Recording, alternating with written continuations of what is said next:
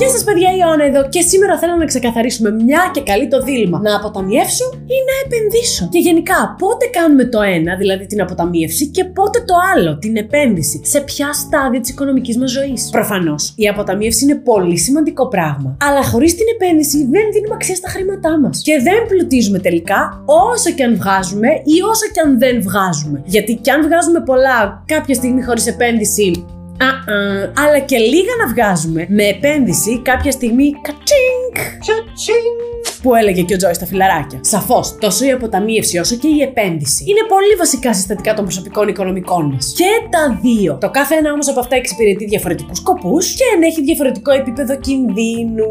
Και θα με πείτε τώρα, ναι, OK, okay, εννοείται, η αποταμίευση είναι πολύ πιο ασφαλής για τα χρήματά μας. Αυθόρμητα αυτό δεν σκεφτόμαστε. Hm, είναι όντως έτσι. Δεν είμαι σίγουρη και θα το δούμε παρακάτω αναλυτικά γιατί. Γιατί βασικά δεν ισχύει κιόλας. Ναι, για να μπορέσουμε να βγάλουμε όμως ένα πόρισμα, θα πρέπει αρχικά να κατανοήσουμε τις διαφορές των δύο αυτών ενιών. Οπότε πάμε να δούμε την κάθε μία από αυτές ξεχωριστά. Α ξεκινήσουμε από την αποταμίευση. Η αποταμίευση είναι πολύ απλά όταν βάζουμε ένα ποσό στην άκρη με στόχο να πραγματοποιήσουμε τους βραχυπρόθεσμους οικονομικούς μας στόχους. Μπορεί δηλαδή το ποσό που αποταμιεύουμε να είναι το μαξιλαράκι ασφαλείας μας. Αν δεν ξέρουμε πώς το κάνουμε αυτό, παιδιά, ioannafo.gr δωρεάν εκπαίδευση κάτω στα templates. Υπάρχει δωρεάν template που το έχω φτιάξει για να ξέρουμε ακριβώς πώς να φτιάξουμε το μαξιλαράκι ασφαλείας μας, πόσα χρήματα πρέπει να έχει μέσα και πώς να τα υπολογίζουμε, χωρίς να κάνουμε τίποτε άλλο, υπάρχει το δωρεάν template εκεί. Οπότε η αποταμίευση μπορεί να είναι το μαξιλάράκι ασφαλείας μας και πρέπει να έχουμε μαξιλάράκι ασφαλείας εννοείται. Αλλά μπορεί να προορίζεται για κάποια μεγάλη αγορά όπως ένα αυτοκίνητο ή έπιπλα ή ακόμα και ένα ταξίδι που θέλουμε να πάμε. Και τις περισσότερες φορές σαφώς,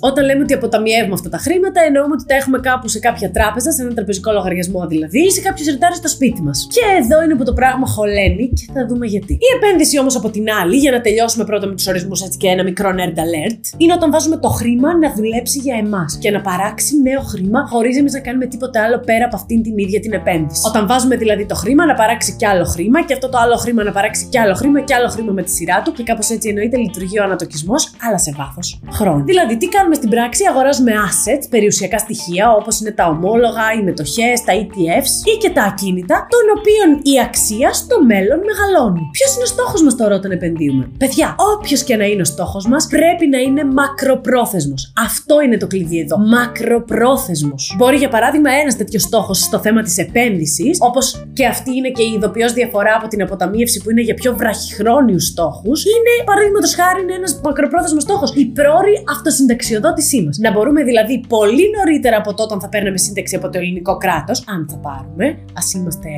ρεαλιστέ, να βγούμε στη σύνταξη εμείς νωρίτερα γιατί μπορούν να μας ζουν οι επενδύσεις μας πλέον. Και να είμαστε ελεύθεροι και ελεύθερες να κάνουμε όσα αγαπάμε. Αυτές λοιπόν ήταν οι δύο διαφορές στους ορισμούς της αποταμίευσης και της επένδυσης. Πάμε να δούμε τα θετικά και τα αρνητικά. Για να διαπιστώσουμε τελικά και προς τα που γέρνει το ζύγι, αποταμίευση ή επένδυση. Πάμε στα θετικά της αποταμίευσης. Πρώτα μας παρέχει ένα μαξιλαράκι ασφαλές όπως είπαμε πριν για τις έκτακτες ανάγκες μας. Από ένα απαραίτητο σερβι ξαφνικό στο αμάξι μέχρι μια ξαφνική απόλυση από την εργασία μας όπου για δύο τρεις μήνες θα πρέπει να ζούμε με κάποια χρήματα μέχρι να βρούμε την επόμενη. Ναι, με την αποταμίευση μπορούμε να αντιμετωπίσουμε τις δυσκολίες της ζωής. Δεύτερο τώρα θετικό. Η αποταμίευση είναι μια απλή διαδικασία αν αρχίσουμε να την κάνουμε. Όχι ότι οι επενδύσεις της μέρας μας είναι κάτι δύσκολο, ειδικά με τον τρόπο που έχουν πλέον εκδημοκρατιστεί και φυσικά πάντα αναφερόμαστε σε μακροχρόνιες επενδύσεις, ε. Δεν μιλάμε για day trading. Μακροχρόνιες επενδύσεις. Μακροχρόνια. Σταθερά, βαρετά. Αυτή είναι η δική μας στρατηγική σε αυτό το κανάλι. Αλλά ναι, το να κρατάμε χρήματα σπίτι μας, σε έναν κουμπαρά ή σε μια τράπεζα είναι πιο εύκολο γιατί έχουμε συνηθίσει και να το κάνουμε. Ή τέλος πάντων έχουμε συνηθίσει να το ακούμε. Δεν είναι δηλαδή κάτι που μας βγάζει από την άνεσή μας.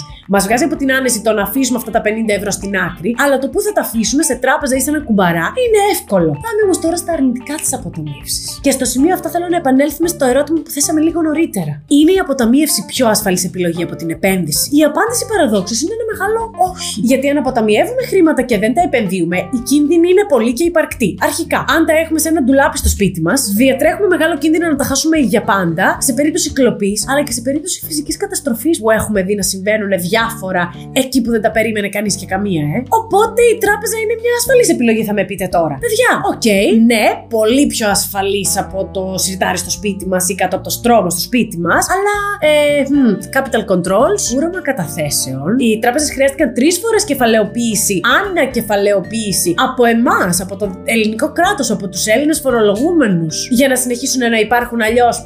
Τα λέγαμε. Και επίσης, κανένας δεν μας εγγυάται ότι όλα αυτά τα πράγματα δεν θα συμβούν ξανά στο μέλλον και τα χρήματά μας δεν θα έχουν πρόβλημα. Όπω να μην πάμε πολύ μακριά, έχουμε πολλές καταρρεύσεις τραπεζών και τώρα τελευταία και το 8 με τη Lehman Brothers. Ε. Και τρίτος κίνδυνος, ο οποίος είναι μάλιστα και δεδομένος στα χρήματά μας, τα οποία είναι εκτός των αγορών και δεν είναι επενδυμένα, ο πληθωρισμός. Ο μεγαλύτερος εχθρός των χρημάτων μας. Αν τα χρήματά μας μένουν κλειδωμένα σε κάποιο σιρτάρι ή σε κάποιο τραπεζικό λογαριασμό, κάθε μέρα χάνουν την αγοραστική τους αξία. Ναι, μπορείς σε ένα μήνα από τώρα πάλι ένα χιλιάρικο να έχουμε μέσα στο σιρτάρι που τα έχουμε βάλει έτσι ζεστά κολαριστά τα 50 ευρώ, αλλά αυτά τα 50 ευρώ θα αγοράζουν πολύ λιγότερα πράγματα, γιατί και η ακρίβεια θα έχει μεγαλώσει, γιατί ακόμα και σε υγιείς καταστάσεις ο πληθωρισμός είναι στο 2,5% το χρόνο. Δηλαδή, 2,5% το χρόνο τα χρήματά μας χάνουν την αξία τους κάθε χρόνο. Όχι φέτος και πέρυσι που ο πληθωρισμός έχει φτάσει και σε διπλάσια ποσοστά. Αυτά λοιπόν τα αρνητικά της αποταμίευσης. Α περάσουμε τώρα στις επενδύσεις. Πρώτο θετικό είναι ότι οι επενδύσεις είναι ο μόνος τρόπος να δώσουμε αξία στα χρήματά μας. Τελεία. Μόνο οι επενδύσεις έχουν τη δύναμη να αυξήσουν τα χρήματά μας χωρίς εμείς να κάνουμε κάτι άλλο και χωρίς να δουλεύουμε επιπλέον. Αλλά αυτό για να έχει μικρότερο ρίσκο είναι με μία μόνο προπόθεση. Να γίνει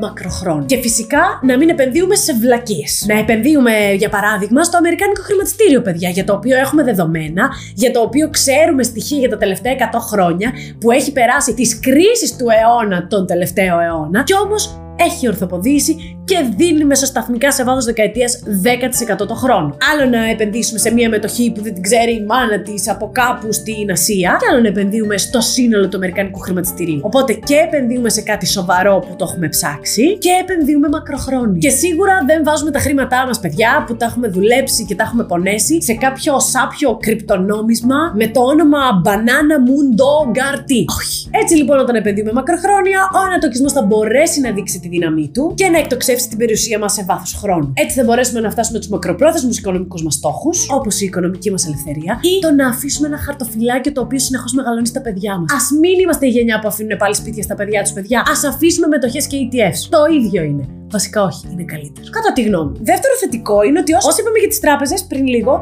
ναι, δεν ισχύει για τις επενδύσεις μας. Αν επενδύσουμε σε ασφαλείς πλατφόρμες και χρηματιστηριακές, αλλά πάντα πρέπει προσοχή στην πλατφόρμα. Παιδιά, δεν χρειάζεται να φοβόμαστε για capital controls, φυσικά, ούτε για κούρεμα καταθέσεων, εννοείται. Και αλήθεια, το σκεφτούμε λίγο, πόσες φορές έχουμε ακούσει ότι μία τράπεζα κατέρευσε; Πολλές. Έχουμε ακούσει ποτέ ότι μία χρηματιστηριακή, η οποία ήταν σοβαρή, η οποία εποπτευόταν έχει καταρρεύσει; Όχι. Γι' αυτό εγώ πιστεύω ότι τα χρήματά μου είναι πιο ασφαλή στις επενδύσεις από ότι σε μία τράπεζα. Βέβαια, αυτό είναι η δική μου άποψη. Δεν σημαίνει ότι είναι σωστή ή ότι είναι λανθασμένη αντίστοιχα. Πρέπει ο κάθε ένα και η κάθε μία για τον εαυτό του να αποφασίζει τι πρέπει να κάνει με τα χρήματα και πού να τα αποθηκεύει. Ούτως ή άλλως αυτά τα βίντεο δεν είναι καθοδηγητικά, είναι απλώς τροφή για σκέψη. Στην τελική, μας φαίνεται το ένα πολύ extreme. Κάνουμε και τα δύο. Έχουμε και χρήματα στην τράπεζα και χρήματα σε κάποια χρηματιστηριακή. Και θα με πείτε όμως τώρα, δηλαδή, κάτσε ρε Ιωαννάκη. Οι επενδύσεις είναι όλες καλές και άγιες και δεν έχουν κανένα αρνητικό. Σαφώς και όχι. Εννοείται ότι έχουν αρνητικά. Δεν υπάρχει, παιδιά, τίποτα άσπρο μαύρο στη ζωή. Αλήθεια το πιστεύω ότι είναι όλα γκρι. Το βασικό αρνητικό στις επενδύσεις